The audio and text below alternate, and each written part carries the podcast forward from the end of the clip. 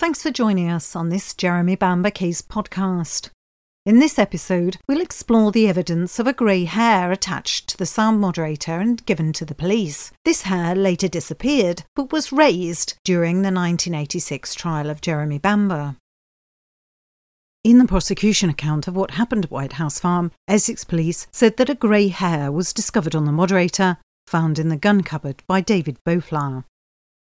This was when he was in the company of his sister Ann Eaton and father Robert Boutflour, who were the extended family and ultimate beneficiaries of the Bamber estate. This was the second moderator to be found, and we'll discuss how we know this and can prove this in later presentations. According to the police and the prosecution, this grey hair showed that Neville Bamber was hit over the head by Jeremy using the rifle with a sound moderator attached to it thereby supporting two prosecution issues. Firstly, that the scratch damage to the Aga and the paint within the knurl pattern of the moderator showed that Jeremy must have been the perpetrator. This was supported by the blood discovered inside the moderator, which matched the group of Sheila. And this proved that the sound moderator was attached to the rifle during the incident. On the 10th of August 1985, three days after the tragedy, Ann, David, and Robert seized a number of items from the house, including all of the guns which had not been collected by the police in the gun cupboard during their scenes of crime work. The relatives discovered a moderator, a magazine, telescopic sights, and bullets which they put into a carrier bag. By their own admission in statements, Whilst there, they also took any jewellery they came across, removed pictures from the walls, took money from June's handbags, and even stole £400 in cash from Neville's wallet. The items were loaded into Ann's car and taken to Oak Farm, the home she shared with her husband Peter.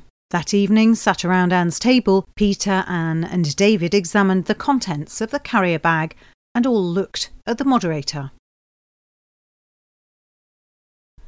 David testified at trial that during this examination he made strenuous attempts to get to the baffle plates inside.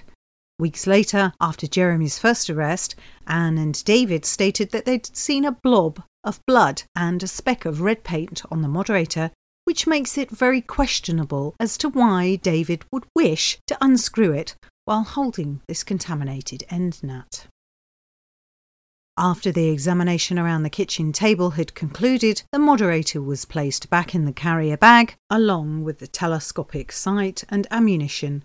It was then stored under the stairs at Ann's home. Two days later, on the 12th of August 1985, DS Stan Jones went to Ann's farm to collect the moderator from Peter Eaton. And whilst there, Jones examined the moderator and stated in evidence I also saw that on the side of the moderator there was a scratch mark with a burr, and attached to this burr was a grey coloured hair, about three quarters of an inch long. In his 4th of November statement, Peter said, Although I did not mention it in my previous statement, I remember that the silencer had a piece of hair attached to the silencer which was grey in colour and about one inch long. I remember Sergeant Jones pointing out the hair to me after I had handed the silencer over to him. Asked at trial if he'd seen a grey hair when he examined the silencer, David Boutflour said, Not at the time. I've heard reference to this hair through the court and on the television news media, but I'm afraid I can't elaborate any further on that. D.S. Jones alleges that the only item he collected that day was the moderator, which he put inside a kitchen towel tube. D.S. Jones gave evidence.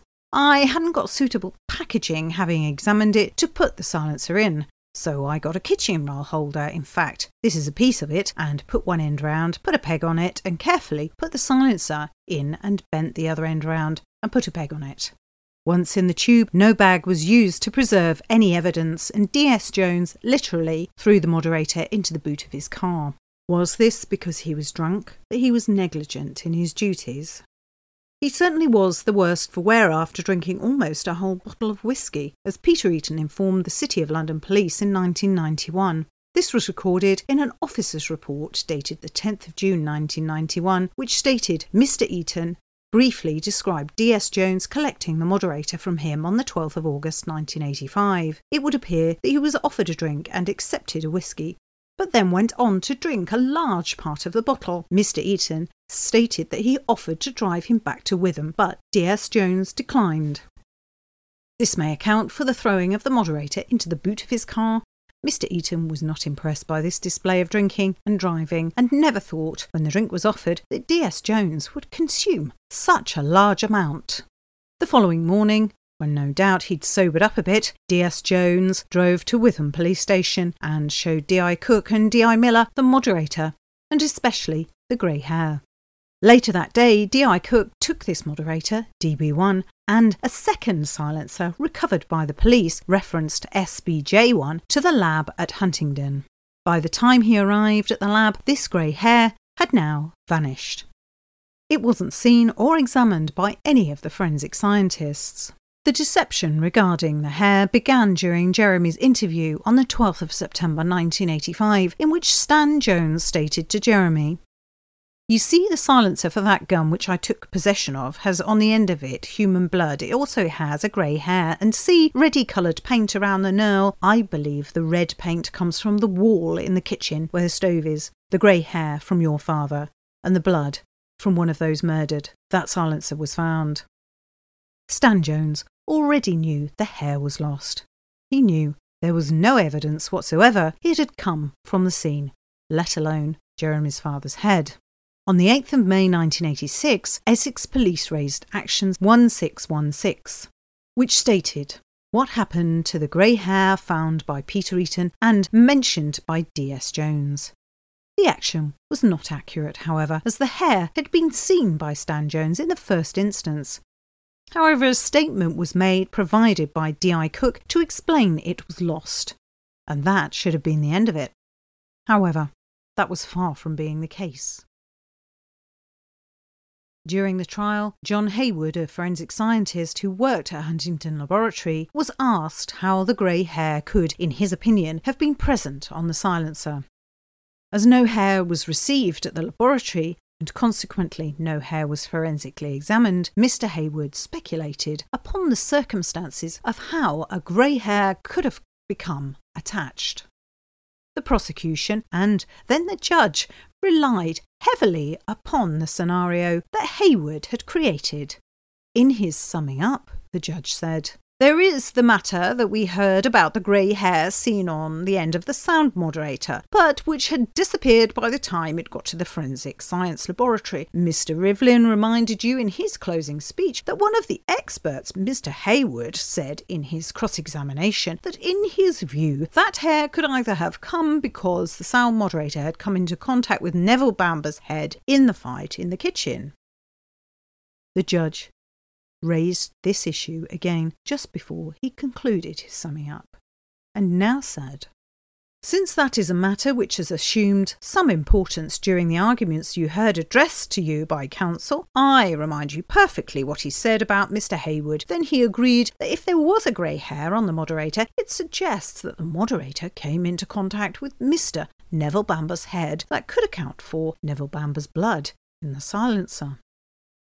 It seems incredible that Judge Drake twice referred to the grey hair during his summing up, asserting speculative information from John Hayward as being fact. On both occasions, Judge Drake stated that the grey hair could have come from the moderator owing to it being in contact with Neville Bamber's head, causing the hair to attach to the silencer.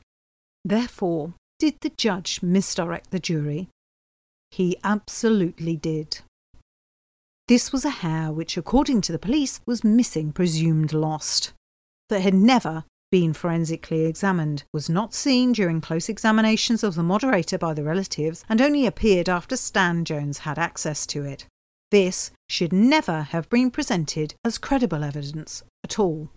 In preparation for the 2002 appeal, the CPS instructed the Metropolitan Police to collate evidence gather material, and interview witnesses for the appeal on the 26th of February 2002, DC West of the pre appeal Stokenchurch inquiry, which was conducted by the Metropolitan Police for the Crown, received a telephone message from DCI McDermid of West Hendon Police. She stated, I advised Mr. Bernard that D.I. Brown would meet up with him in order that he could view the action in order to establish how the hair had become attached to the action. On the 4th of March, a further telephone conversation took place. The information contained on the message record stated I received a call from Detective Superintendent Bernard. D.I. Brown had just left him after a meeting to discuss Action 1616 relating to the hair stuck to this action. Mr. Bernard has re examined this action and recognises the writing in pencil as that of Stan Jones. He asked how I would like him to proceed with this information. I advised Mr. Bernard that I would prefer him not to contact Stan and that officers from this investigation would contact him to pursue the hair.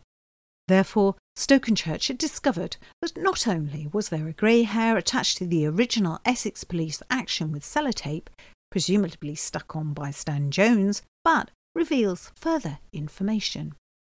It states Action 1616 relates to establishing what happened to the hair found on the moderator, was found to have strands of hair sellotaped to it.